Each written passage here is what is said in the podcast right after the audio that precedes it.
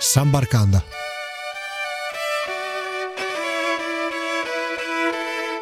Amici di Samba Radio, un cordiale buonasera dagli studi di Trento. Sono Nicola Pisetta, la trasmissione che andrò a condurre, San Barcanda, sarà un viaggio nel mondo, viaggio in paesi remoti attraverso il racconto di persone, racconto di miti e leggende, tutto quello che concerne una cultura di un qualche paese. Quella che oggi andrò a raccontarvi sarà l'Irlanda, l'Irlanda che noi tutti conosciamo come la terra della natura, terra dei laghi, dei fiumi, dei boschi, soprattutto del verde.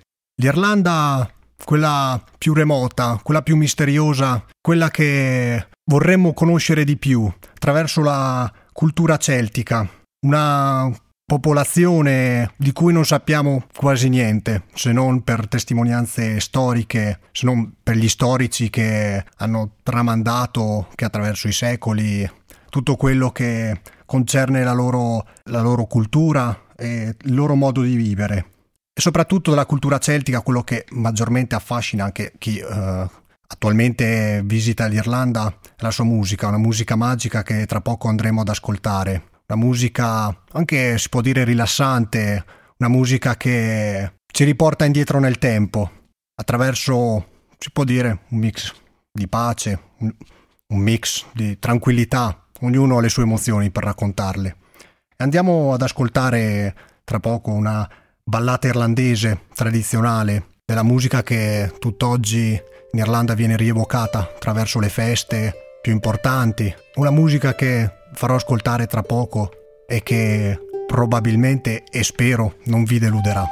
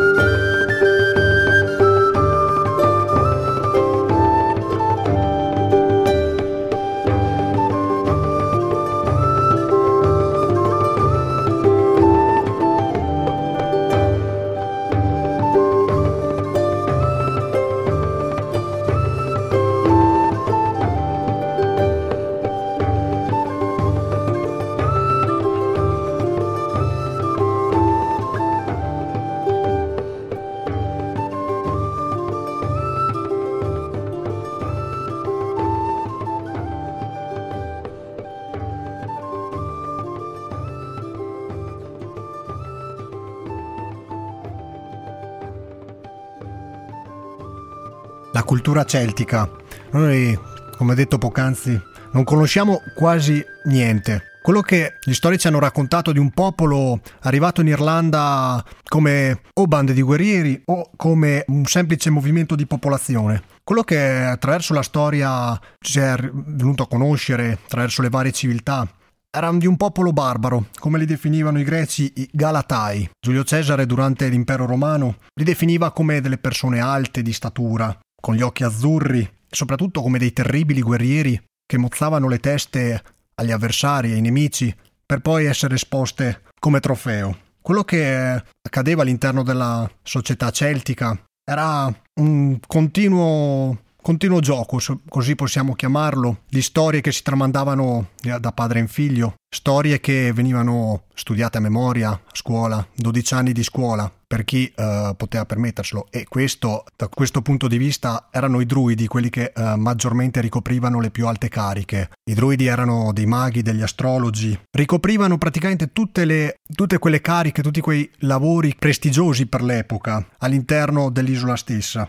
All'interno della società inoltre si giocava come oggi noi andiamo allo stadio quindi andiamo ad assistere a manifestazioni sportive ci giochiamo pratichiamo lo sport che più ci piace. Nella società celtica quello che maggiormente giocavano era il fizzle, una sorta di scacchi, da non confondere con gli scacchi nostrani che quelli probabilmente hanno origini indiane. Quello che maggiormente poi attraverso la loro vita veniva celebrato erano due feste, il primo novembre per celebrare il solstizio d'inverno e il primo maggio per celebrare il solstizio d'estate. Naturalmente le date di cui sto parlando sono quelle relative al calendario gregoriano. Il calendario per loro esisteva per come loro vedevano il movimento del sole.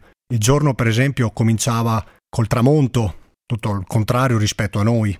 Quelle feste che venivano celebrate ed erano un momento di raccolta, un'occasione per, per, danzare attorno al fuoco, come nel caso del Beltane, la festa del primo maggio, danze attorno al fuoco nelle aree rurali, tutte erano aree rurali, non esistevano le città, in cui si cantava, si ballava e poi si rievocava si rievocava un evento storico, quello dell'arrivo dei Celti, che arrivavano su quest'isola proprio all'inizio del solstizio d'estate. E quello del primo novembre invece ha molto a che fare con la nostra cultura. Si celebravano eventi legati alla religione, come l'incontro tra gli dei e i defunti, quello che poi in America, nella società moderna, è diventato Halloween e che è arrivato anche a noi. Ed era quindi un modo anche per celebrare il culto dei defunti. Tra poco andremo ad ascoltare un'altra canzone, un altro pezzo che celebra la natura e tutto quello che riguardano gli usi e costumi della società.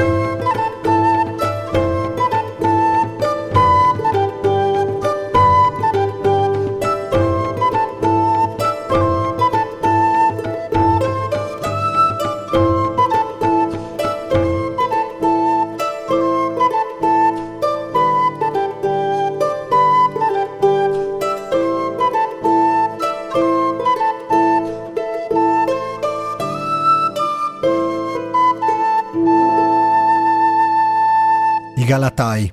Come detto prima, erano i barbari, come li chiamavano i greci.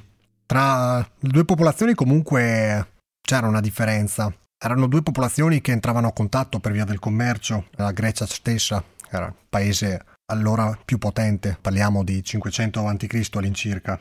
Loro avevano anche una differenza con i greci dal punto di vista dei templi. I greci costruivano i loro edifici, come per esempio il Partenone, mentre i Celti avevano come templi loro, la loro natura, gli alberi, i fiumi, i laghi, le sorgenti, le alture e via dicendo. Oltre al tempio e alla religione, quello che presentavano come differenza i due popoli era quello dell'arte di fare satira, un'arte che in Grecia veniva fatta, veniva presentata all'interno del teatro, mentre in Irlanda erano le donne quelle che avevano, per così dire, le uniche ad avere il diritto di fare satira, l'arte satirica. E poi il ruolo della donna era anche quello che più si avvicinava alla natura, come l'elemento dell'acqua, l'acqua come forza femminile. Quasi tutti i nomi dei fiumi in Irlanda oggi sono nomi femminili. Prendiamo il fiume più famoso, fiume Boyne, termine inglese che proviene da Boan, la lingua gaelica, la lingua irlandese che parlano ancora oggi è molto tutelata all'interno dell'Irlanda stessa, una lingua della famiglia gaelica e che col tempo non si è andata persa, nonostante l'invasione da parte del, degli inglesi, dei loro vicini di casa inglesi. Boan in gaelico significa giovenca bianca, cioè il nome della dea madre di una stirpe di eroi. La natura era inoltre simboleggiata attraverso vari elementi. C'era la quercia, era l'albero messaggero della divinità, il vischio, quello della rigenerazione della vita, quello che utilizziamo oggi a Natale quando realizziamo i nostri presepi.